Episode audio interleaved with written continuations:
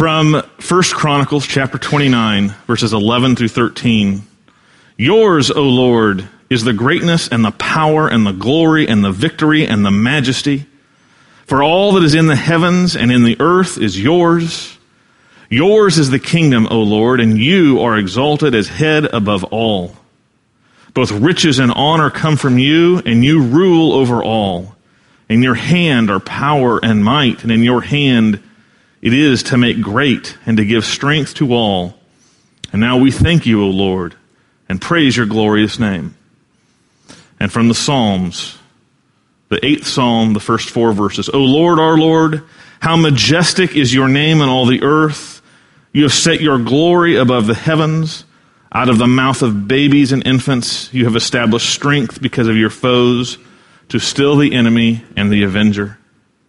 When I look at your heavens, the work of your fingers, the moon and the stars, which you have set in place, what is man that you are mindful of him, and the Son of Man that you care for him? And finally, from Hebrews chapter 2, verses 5 through 9. For it was not to angels that God subjected the world to come, of which we are speaking. It has been testified somewhere. What is man that you are mindful of him, or the Son of Man that you care for him? You made him for a little while lower than the angels. You have crowned him with glory and honor, putting everything in subjection under his feet. Now, in putting everything in subjection to him, he left nothing outside his control.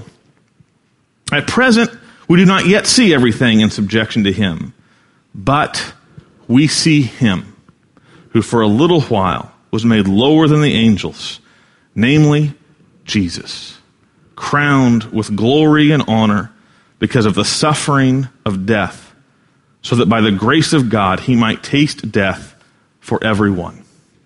Let us be seated.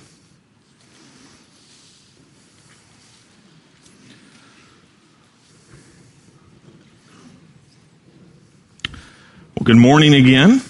I'm glad that uh, everybody has been able to enjoy this first Sunday in Advent together. It's a beautiful thing to gather to worship.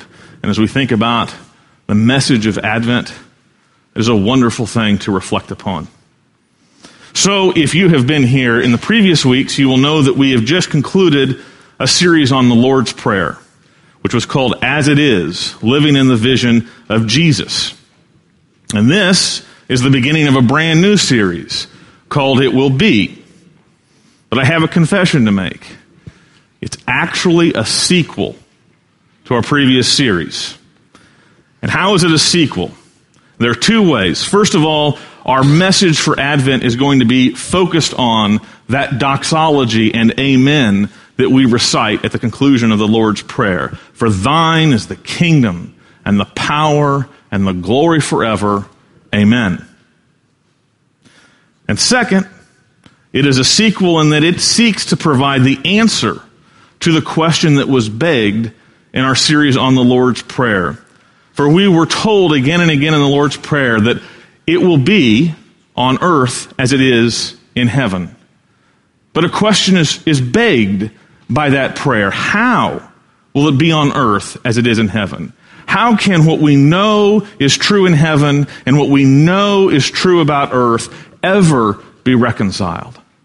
How can that gap, that gulf between the two ever be bridged? It is a serious question, and our hopes of heaven rest on that answer. Why do we end our prayers with the word amen? It's a strange word. It comes actually straight from Hebrew. There are very few words that you speak that are bona fide Hebrew. But every time you say amen, you are Hebrew in your language. So you're bilingual. Congratulations. And what does the word mean? It means truly or surely. It is said at the end of prayers because it is a way for us to say, let it be so. Let it be true. May it happen. May it be certain. However, when we pray the prayers that we pray, we say amen, but we say amen tinged with uncertainty. Our amens are hopeful as opposed to concrete. There is wishfulness in our amens. But when we say amen to the Lord's Prayer, we are more than hoping, we are more than wishing. When we pray for it to be on earth as it is in heaven, we are praying with the Lord's amen. And when we are praying with the Lord's amen, we know that what we pray for, it will be. We know it will be because of Advent. Our hope of being part of the vision of Jesus is guaranteed because Jesus took on flesh and bridged the gap between heaven and earth. The story of Advent is wondrous and shocking. There is nothing quaint about it. There is nothing familiar to it because it is the message that the one who is our creator and king comes to us as a dependent and fragile baby. What kind of grace is this?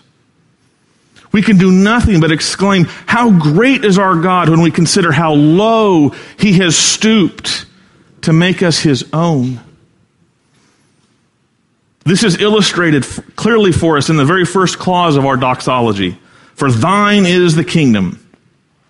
What we discover by the incarnation is that God's kingdom comes to us not by Jesus coming in majesty, but through Jesus coming in lowliness. Perhaps this morning you are down. Perhaps you are defeated. You are overwhelmed. Something has gone the wrong way. You've gotten a diagnosis that scares you, cripples you. Perhaps something in your life that you were hoping to materialize has suddenly just fallen apart and you are feeling crushed and low. Perhaps this morning you come to church with the awareness of failures morally that give you the anthem in your heart disqualified, unforgivable, wretched Perhaps you are here and you are down. Advent has good news for you because God comes down. We are not accustomed to lowliness being the path of victory. Our society is built on ladders, something to climb. We are always working to take the next step up. We have the ladder at work to work our way up the org chart, to work our way up the pay scale. We have the economic ladder, trying to increase more and more our economic station. We have the social ladder, gaining friends on Facebook, moving into other circles, trying to elevate ourselves socially to be more like the people that we look up to.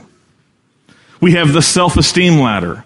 We are just dropping trophies on everything to move you up in your self esteem.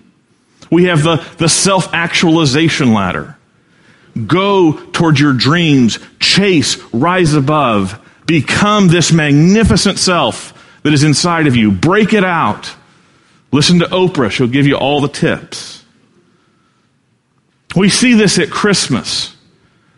We are all chasing the perfect family Christmas. We want to give better presents or more presents. We want a bigger family. We want to uh, indulge, to have more memories, to have those, those, those things that are magical about Christmas just all come together again and again and bigger and better. Hmm.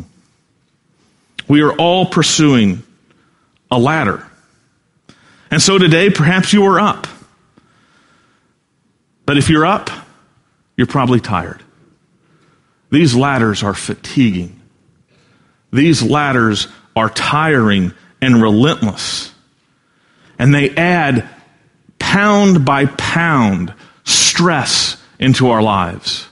Because the higher we rise, the, fall, the, the, the further we can fall. And the idea of that fall keeps us up at night.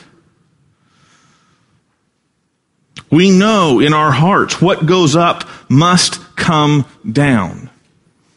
And so we bear the burden of that anxiety. One of my favorite preachers, A.W. Tozer, spoke of society. He says, There is hardly a man or woman who dares to be just what he or she is without doctoring up the impression.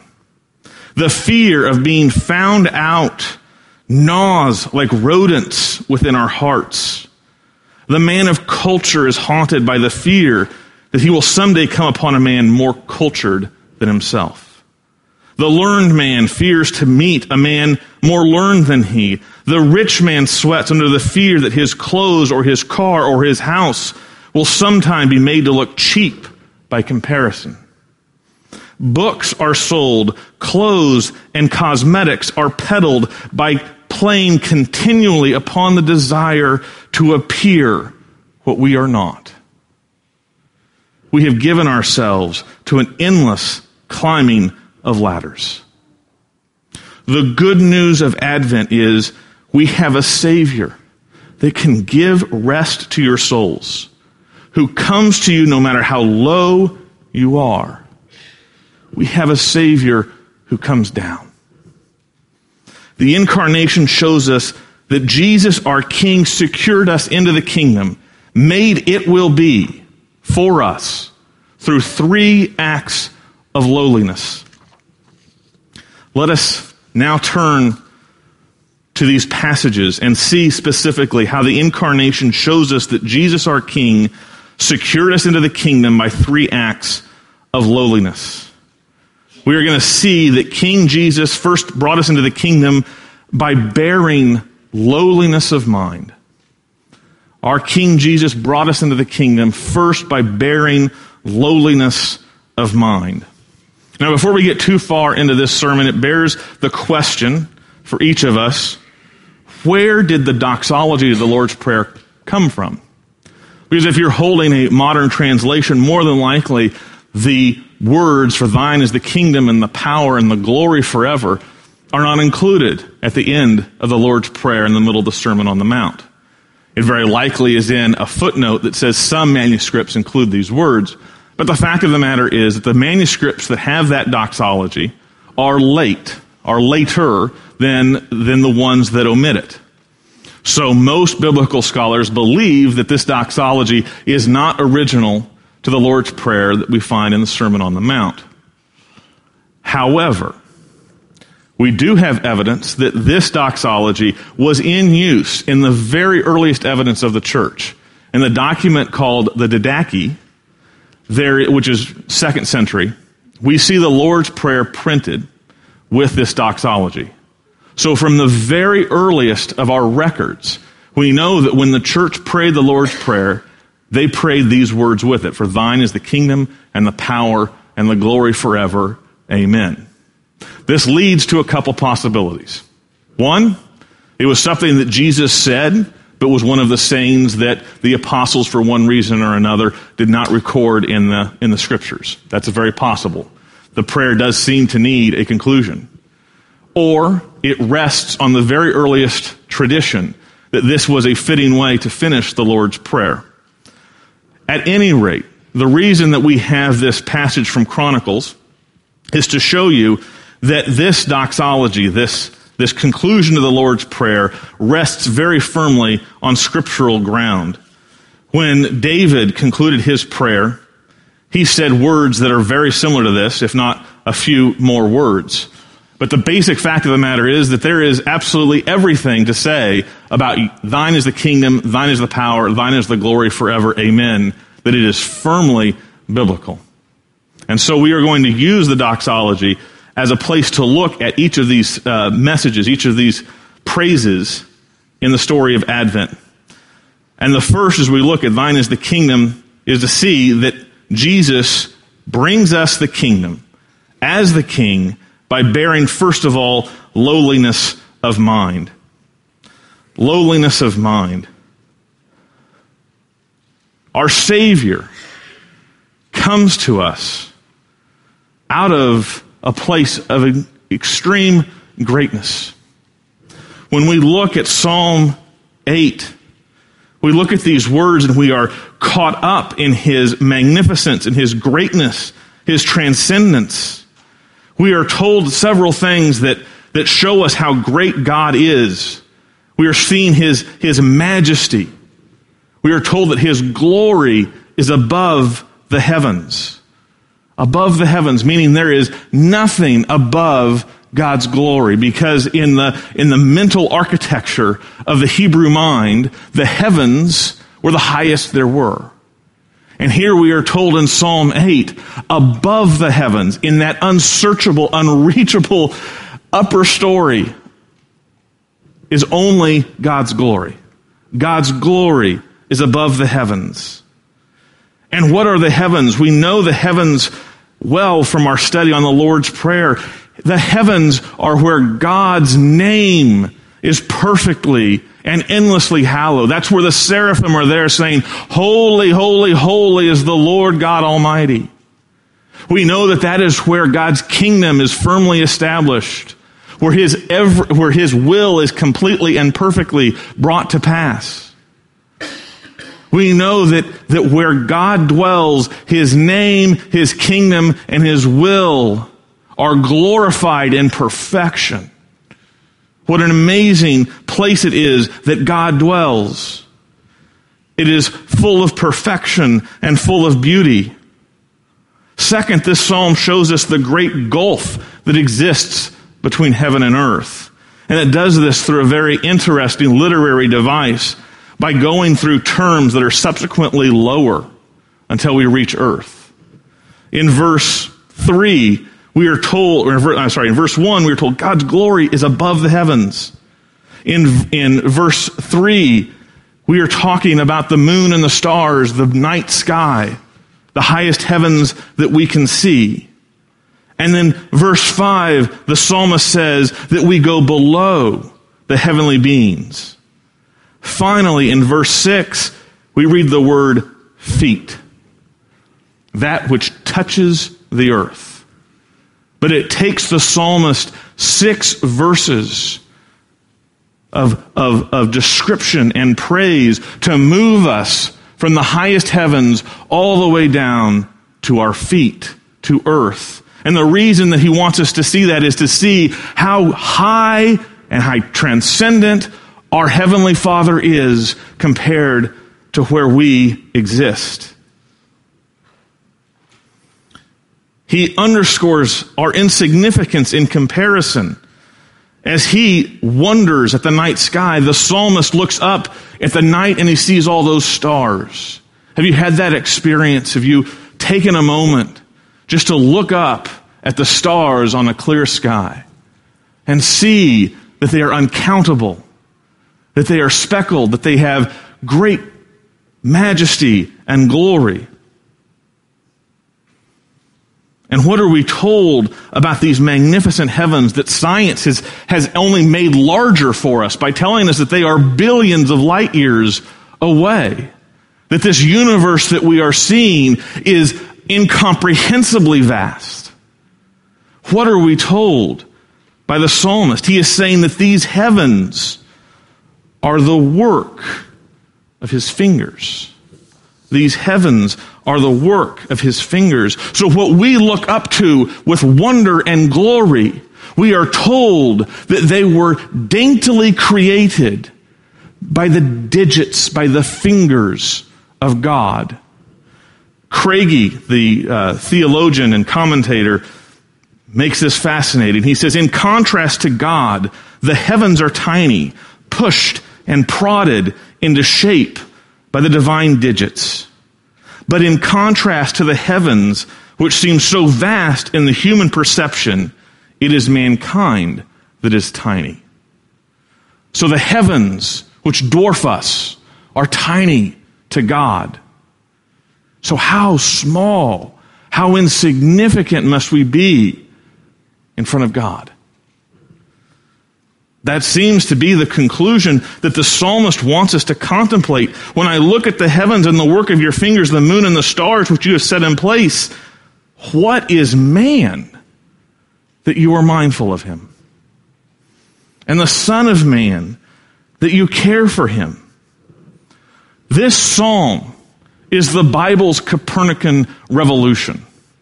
Back in the 1500s, the scientists were just blown away to discover that the earth is not the center of the universe, that the sun and the solar system, that we revolve around that. And everybody was like, what a crisis. We are not the center of the earth. What ignorance. The Bible has already had a Copernican revolution. If you cannot be found more small than this picture, there is nothing to, to do except to say, you have already been small and insignificant next to God, which everything revolves around. This is the Copernican revolution. We are made small and insignificant as we contemplate God next to ourselves. So we see God's greatness, and for some theologians, that's as far as we can go. God is so great, He is out of our reach. But the Bible tells us something fascinating.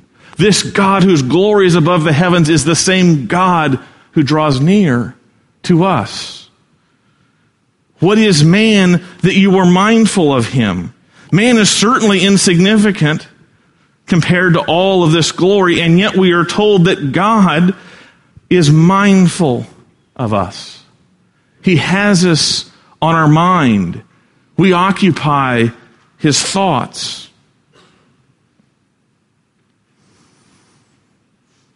I mean, imagine that if, if, if that were you. Who would leave this place where you're receiving all the glory and the fame. There was a movie that came out a couple years ago called Minority Report, and it had this just throw, throwaway scene that you could have your fantasy brought to life through virtual reality.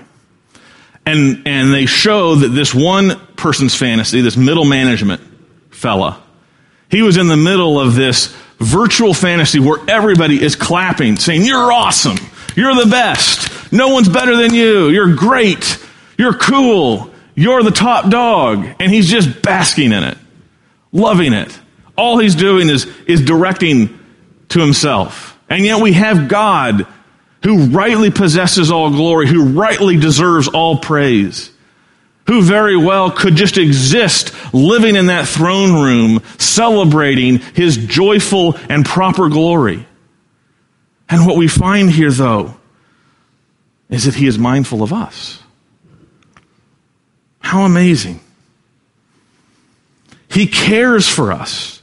He cares for us. He is not only mindful of us, but he cares for us. We see this throughout the scriptures. We see this in the story of Jacob. Jacob, a schemer.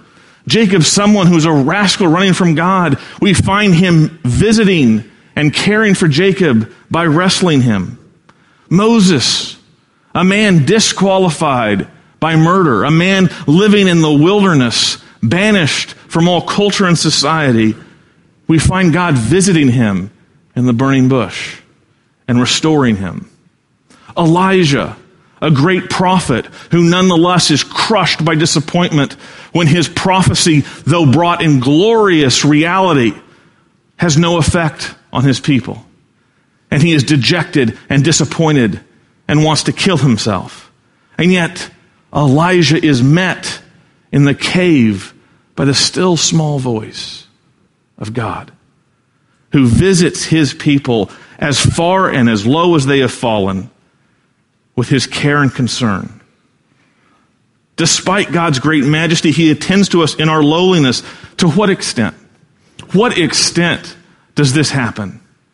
Let me tell you that he does far more than wear an LSU tie. He doesn't just come to you in LSU colors. The, the amazing thing about our God, who is glory is above the heavens, is that he comes to earth and takes on flesh. He becomes the God man in Jesus. Listen to these words from the Apostle Paul out of Philippians.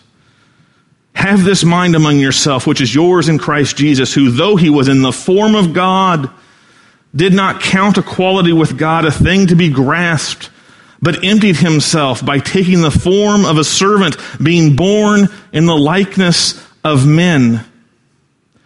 God has come to visit us and live amongst us in Jesus.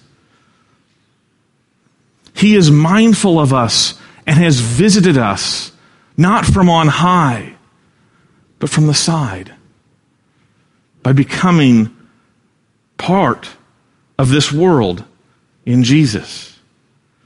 Now, when we talk about the incarnation, we need to recognize that Jesus is fully God and fully man. But when God determined to come to earth, he added humanity.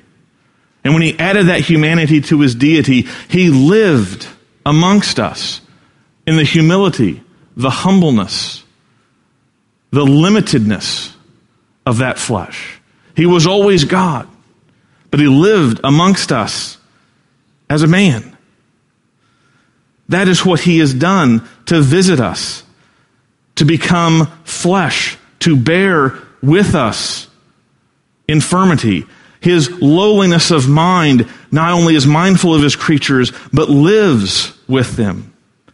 He is so mindful that a smoldering wick and a bruised reed he does not injure. Think of the story in John 4 where Jesus is in Samaria, the land of the enemies. And he is there and he is thirsty. He's thirsty. Thirsty and he wants help. And so there's this woman who comes at the noon hour, a Samaritan woman. She comes to this well. It's very likely that the, the noon hour meant that this woman had waited so that she wouldn't have to see anybody. Because it's very late to be collecting your water that time of day. Probably she came late because she had deep shame deep sense of rejection in her soul. And we know from the story that she is a woman who has been bandied about by several men, married four times, and living with someone who was not her husband. She lived in a shameful state. So probably she is coming out to this well at the hour when no one would be there because she didn't want to be seen. She is a bruised reed. She is a smoldering wick. She is one breath of air from being snuffed out. She is one harsh word from being broken into, never to be repaired. And Jesus meets her and speaks to her as a dignified human being and offers her water that will never make her thirsty again. And how does she return from her encounter with Jesus? How does this bruised reed, this smoldering wick, go back into her town with joy and purpose because she has met the Messiah who knew her and yet did not snuff her out? Jesus comes bearing lowliness of mind. But second, he comes also by descending in lowliness of position. He descends in lowliness of position. As we think about the glory of God, as we think about man and the relationship, there is an enigma that is created for us, the enigma of humanity. What is man? Where do we belong? In one manner, we have been made with a royal heart. We have inherent dignity because we have been made by God. You made him lower than the angels, only a little lower than the angels. You have crowned him with glory and honor. We are told that we have inherent dignity, that we have a, a, uh, an incredible role in creation, that we are to have dominion to rule over this earth. We have been given a crown of glory. We have been given the image of God. The idea is that God created us just a little lower than the heavenly beings so that we would cover the earth, reflecting our Creator, reflecting the glory of God. We are able to know and reflect God. Clearly, we as man, as, as humanity, have been created with heaven in our hearts, with royalty in our hearts. I love watching my daughter play. It is the most natural thing for her to assume she is a princess.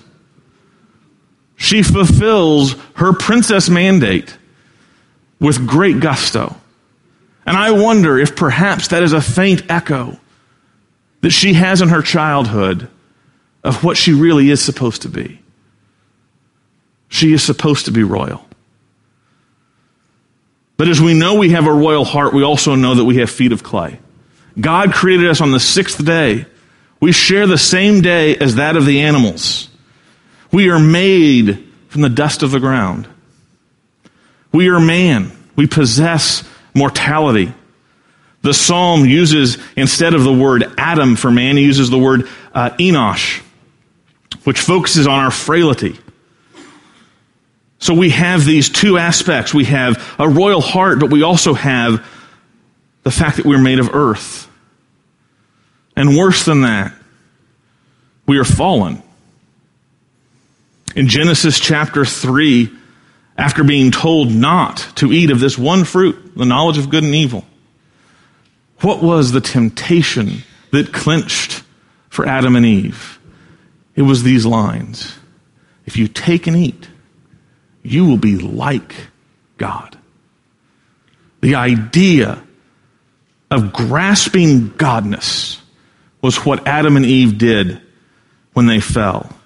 They grasped for godness and fell, and they were cursed with these words From dust you came, and to dust you will return. And so we see this world not living in the glory that it was created for. Man not fulfilling the mandate of ruling like it was supposed to. Certainly we see vestiges of it but even the best businesses, even the best endeavors seem to be afflicted and corrupted with greed and frailty and fallenness. And so, as the author of Hebrews says, we do not yet see everything in subjection. The Psalm's description does not match the reality. We are like the Griswolds. We have a great picture of our family Christmas with a beautiful tree that will never fit in our living room, with all kinds of family interactions that are going to be rosy and pleasant. And then the reality sets in, the tree doesn't fit, and my in laws are in laws. And that's hard and painful. But we have in our heart this ideal, this reality that is greater than what we see. So we see that there is a gap between the ideal and the real, a great gap. As we see our fallenness only get us deeper and deeper from the heavenly calling that we have. Indeed, I believe that this psalm, as we read it, sounds distant memories of how it was. But it also reveals our shortcomings. It also reveals how tarnished our glory is, how incomplete our crown above creation is, how far we have fallen. And so, as we see the ideal and we measure ourselves against it, we can only say, there must be a judgment for how short I have fallen, for how incomplete is my dominion that was given to me in this creation. We should be looking for judgment, expecting judgment. But then, that is not what we receive. We come to the wonder of the incarnation. Look again at Hebrews chapter 2 verse 7. You made him for a little while lower than the angels. We were not sent a judgment. We were sent a son the Son of glory, has taken on our dust. He, fully God and fully man, having two natures in one person, yet comes to us with humanity, humanity added to his deity. He chose to be lowly, whereas Adam reached. our Savior lowered himself to be a servant. Here again, Paul's commentary in Philippians 2. Though he was in the form of God, he did not account equality with God a thing to be grasped, but emptied himself by taking the form of a servant. Being born in the likeness of men and being found in human form, he humbled himself by becoming obedient to the point of death, even death on a cross. In Jesus, we see that the ideal, the true image of God has invaded the real, the fallenness, he came to fulfill what our humanity was meant to be. He was the perfect image of God. You saw Jesus and you saw God. There was no shadow of turning. His, his coming restored our royalty. Wherever he went, he brought the reign of God. When he spoke to the Pharisees, he said, The kingdom of God is in your midst because it was him. Wherever he went, wherever he walked, he brought the law, the order of God. He brought the glory of God. He brought the kingdom of God without any fault. And so it is because he came, because he made himself lower, made himself lower, that in him the psalm is fulfilled. And when is it fulfilled? Look again at Hebrews 2 5. It was not to angels that subjected the world to come. He is speaking of the world to come on earth as it is in heaven. It is because Jesus came and fulfilled our perfect humanity that the world to come can be on earth as it is in heaven. We see that he descends in the lowliness of position by washing the disciples' feet. He comes the night that he is about to be arrested, the night that he is to be betrayed. And he does this from John chapter 13. Jesus, knowing the Father, had given all things into his hand and that he had come from God and was going back to God, knowing who he really was. He rose from supper. He laid aside his outer garments and taking a towel tied it around his waist. Then he poured water into basin and began to wash the disciples' feet and to wipe them with the towel that was wrapped around him. Does that image not jar you? The one whose glory is above the heavens, wrapped around him a towel to be the servant of his disciples and clean their feet. He made himself a lowly servant he takes on our dust and he washes off our dust. I took a mission trip to Haiti several years ago, and one of the activities that was planned for us was to go to an elderly home, uh, an old folks' home. Many, many elderly people were there, and to lotion their feet, to lotion their hands I can tell you that that was a war in my heart. That was truly humbling to go and do this activity. But I think I did an okay job. There was one person, I was rubbing the lotion into his feet, rubbing the lotion into his hands, and you could tell he was enjoying it immensely. This, this lotion releasing the, the tightness and the, the, the, the dryness of his hands and his feet. He needed more. And so he stood up and he started to unfasten his belt. I said, Nope. I do not know what needs lotion under your belt, but I'm not doing it. But you know what? Jesus does not stop at lowering himself to washing our feet. He came to wash all of us. He came to cleanse us of our sin. And so he lowered himself even more.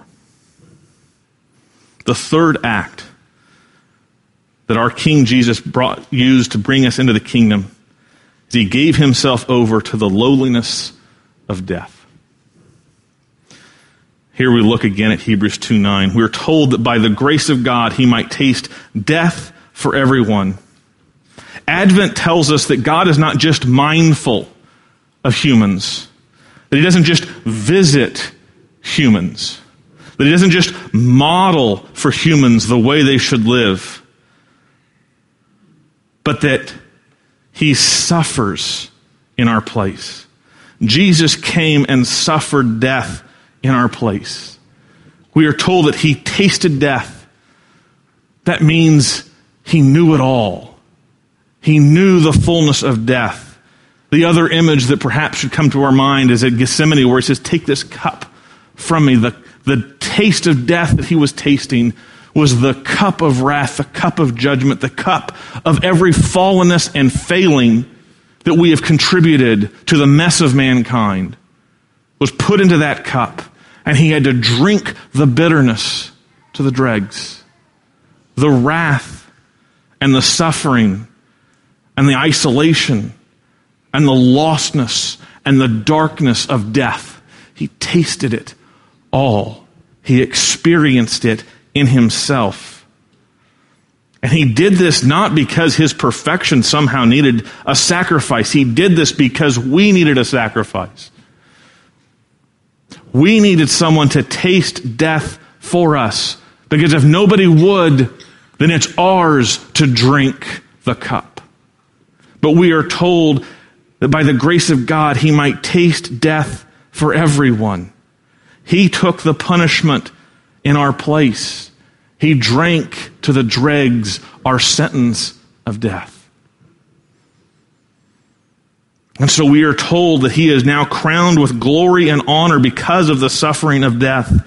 The psalm that tells us that there was a crown and there was glory. We are seeing it has been restored in Jesus because he was crowned with glory and honor because of the suffering of death. More than Adam, who grasped the fruit and disobeyed, we are told that Jesus, the son of Adam, came and was obedient to the point of death. He reflected the image of God by his dying breath. What were the last words spoken of him by a Roman centurion, no less? Certainly, this man was righteous, the Son of God. Jesus restored the crown and glory so that Paul can finish his hymn in, in Philippians with these words Found in human form, he humbled himself by becoming obedient to the point of death, even death on a cross. Therefore, God has highly exalted him and bestowed on him the name that is above every name, so that at the name of Jesus every knee should bow in heaven and on earth and under the earth, and every tongue confess that Jesus Christ is Lord to the glory of God the Father. The glory has been restored. The crown has been restored. And so when we think of this doxology, for thine is the kingdom, Hebrews says, how do you know it's true? How do you know that it will be on earth as it is in heaven? Because the author of Hebrews says, we see him, namely Jesus. It is because of the incarnation that we can know that it will be on earth as it is in heaven. Jesus took on flesh and is still in his resurrection the God man. And so we are told this interesting insight from the theologian John Duncan. A compelling, a, a, a, a fascinating thought. He says, the dust, the dust of the earth is on the throne of the majesty on high. That is what Jesus has done by his incarnation and his defeating of death. The dust of the earth is on the throne of the majesty on high. But more, in Christ, we are crowned too. Jesus suffered next to another sinner on the cross who finally repented before his death. And Jesus said to him, Today you will be with me in paradise. What amazing words Jesus on the cross says, Your faith in me, who dies for you, will take you with me where I go. You in faith with me will go to where I go, the paradise of God. You will be royal in the garden again by faith alone. In Christ, our royal heart beats again. It will be indeed. So Christ the King bears the lowliness of mind, the lowliness of, uh, of position, and the lowliness of death, so that what had been lost by our pride and our pretense and sin could be fully restored. Because Jesus went to the depths of lowliness, we are brought with him into the heights of heavenliness. The good news of Advent is that the Lord of the universe lowered himself to be a baby in a manger and lowered himself even further to be hung upon a cross so that we, who are mere dust, might be crowned with glory and honor with him in the ages to come.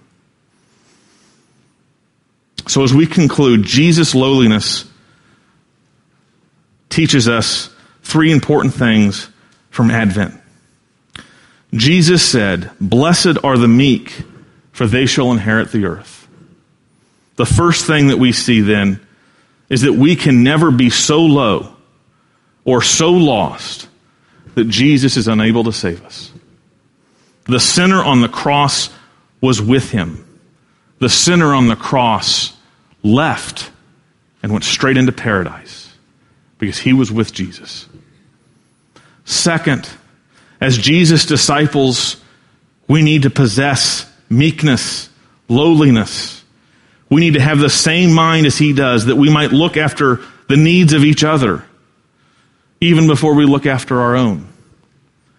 And third,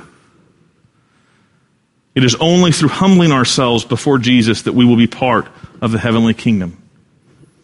Blessed are the meek, for they shall inherit the earth. We must accept the humbling verdict of the cross. We are sinners and rebels deserving judgment. Those who forsake the verdict of the cross are laboring only for the wages of death. Advent calls us to forsake our pride and our pretense and to repent of seeking our self worth and laboring up the ladders of this world and bearing the crushing load of the world's favor and esteem, which is so fickle. The gospel offers us rest to the weary and life to those who humble themselves by putting their faith in Jesus Christ as Lord and Savior. Thus, this sermon ends with these words from Jesus, which are for all of you, whether today you feel high or low or lost. Come to me, all who labor and are heavy laden, and I will give you rest. Take my yoke upon you and learn from me, for I am gentle and lowly in heart, and you will find rest for your souls. For my yoke is easy and my burden is light. Come to the Lord Jesus. Let's pray. Father, we thank you that there is no way that we could ever climb to heaven. And yet, even though you are so full of glory and magnificence, and you need nothing from us, we come to the reality that you sent your Son to be brought to this earth, to be Emmanuel, God with us and to die on a cross. That by his lowliness of mind, his lowliness of position, and his lowliness of death might raise us up to be eternal citizens of your heavenly kingdom. Father, who can appreciate such glorious things? But it is because we know it will be in Jesus that we pray the prayer that he taught us to pray. Our Father, who art in heaven, Hallowed be thy name. Thy kingdom come. Thy will be done on earth as it is in heaven. Give us this day our daily bread. Forgive us our debts as we forgive our debtors. And lead us not into temptation, but deliver us from evil. For thine is the kingdom and the power and the glory forever. Amen.